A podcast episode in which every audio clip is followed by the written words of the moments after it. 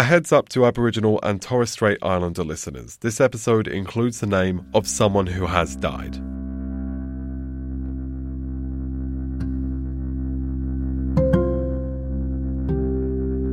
Every January 5, Gubbi Gubbi tribal descendants of a man named Dundalli gather at the centre of Brisbane CBD in a place called Post Office Square.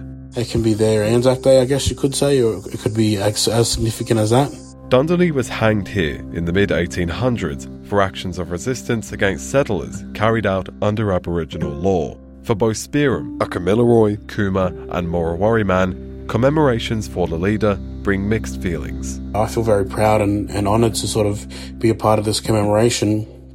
And you sort of feel sad that, you know, there's not enough. On the other side of the road is uh, Anzac Square as well. Literally look 200 metres away and there's a, a nice, clean monuments to sort of every war that has been fought in Australia that includes Queenslanders and local people in Brisbane who've done significant things. It's like that reality check. You're listening to Not at the Dinner Table, a podcast working through some difficult conversations. This episode, Aboriginal people fought for their land in scattered conflicts from 1788 to the 1930s. So, what's the case to include the Frontier Wars on Anzac Day and in the Australian War Memorial?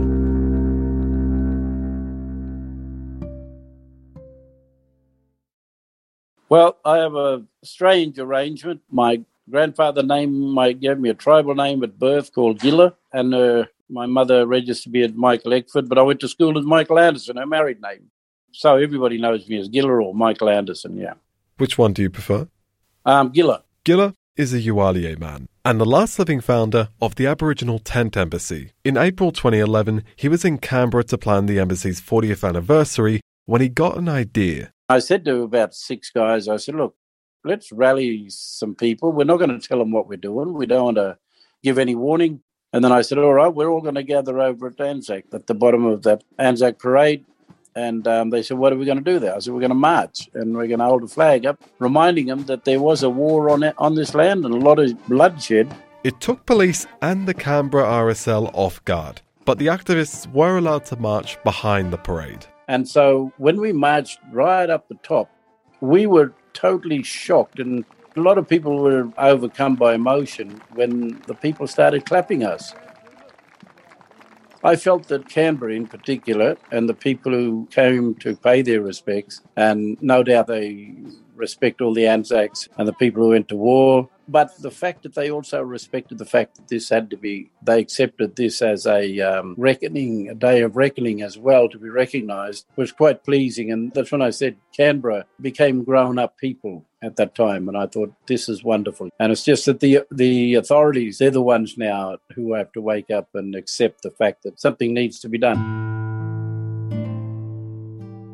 Speaking more broadly than parades or statues, what does it mean for you to have the Frontier Wars recognised in Australia's military history? Well, it means that um, they get to recognise the fact that Aborigines just did not roll over and allowed people to walk in without us defending our lands. A lot of people don't know how they sent out troops and how these militias, private militias of squatters, formed small militia groups and went out and just shot people where they were camping and killed them. So when you when you talk about places like Wounded Knee and the massacre of Little Bighorn River in America, and the way they they slaughtered the people there and went out and just killed them, um, you know, it's it's on par with all of that. And um, we didn't have anyone who was prepared to distribute guns to us. And we learned to use the guns back then. We'd have a very different Australia.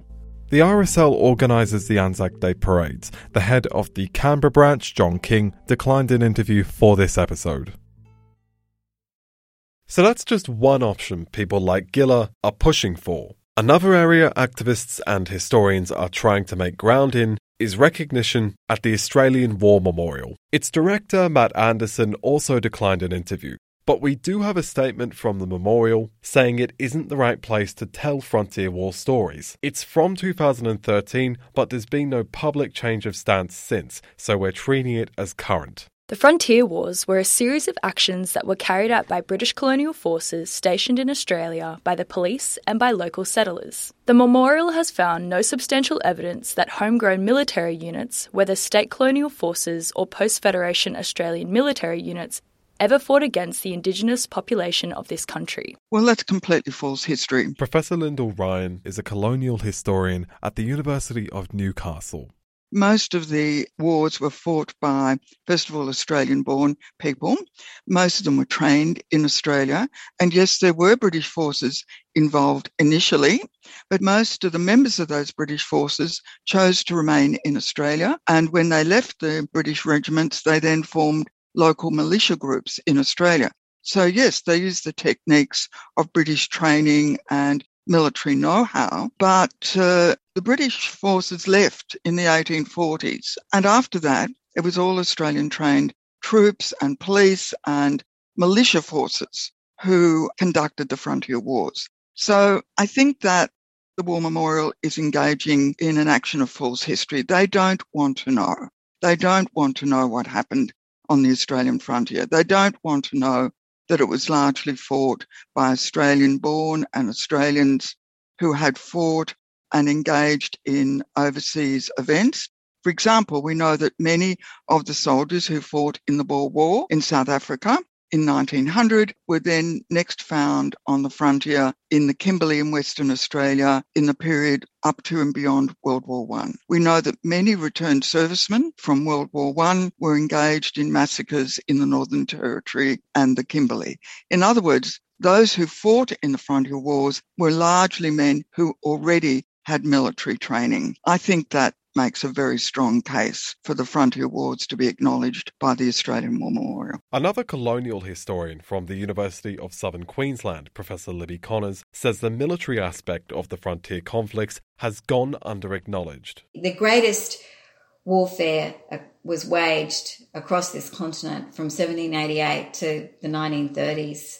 Uh, it's just that we hit it with the language of policing. I think the question is there's differences between those historians who say, you know, it was massacres. That the, the, power imbalance was so great.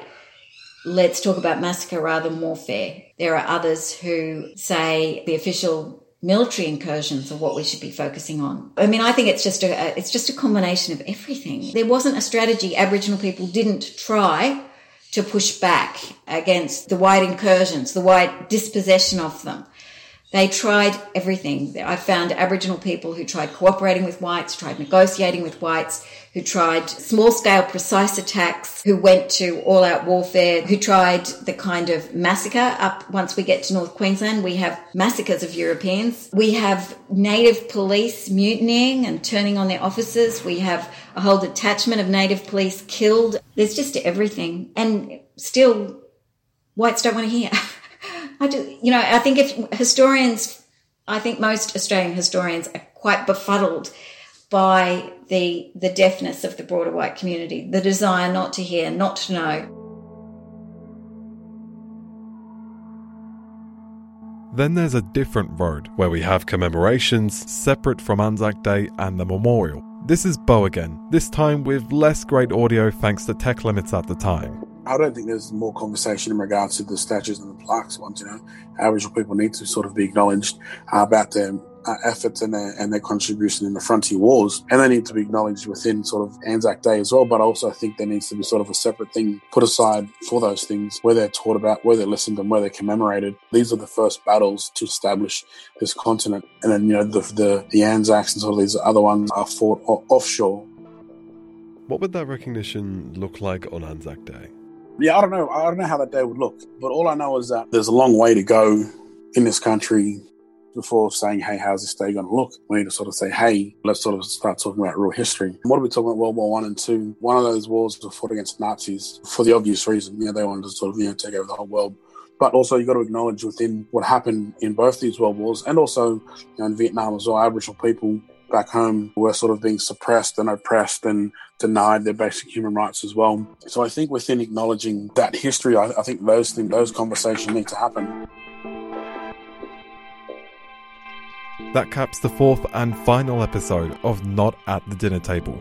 Thank you to supervising editor Eliza Lorenko and to Louise Osborne, who you heard earlier reading the statement from the memorial.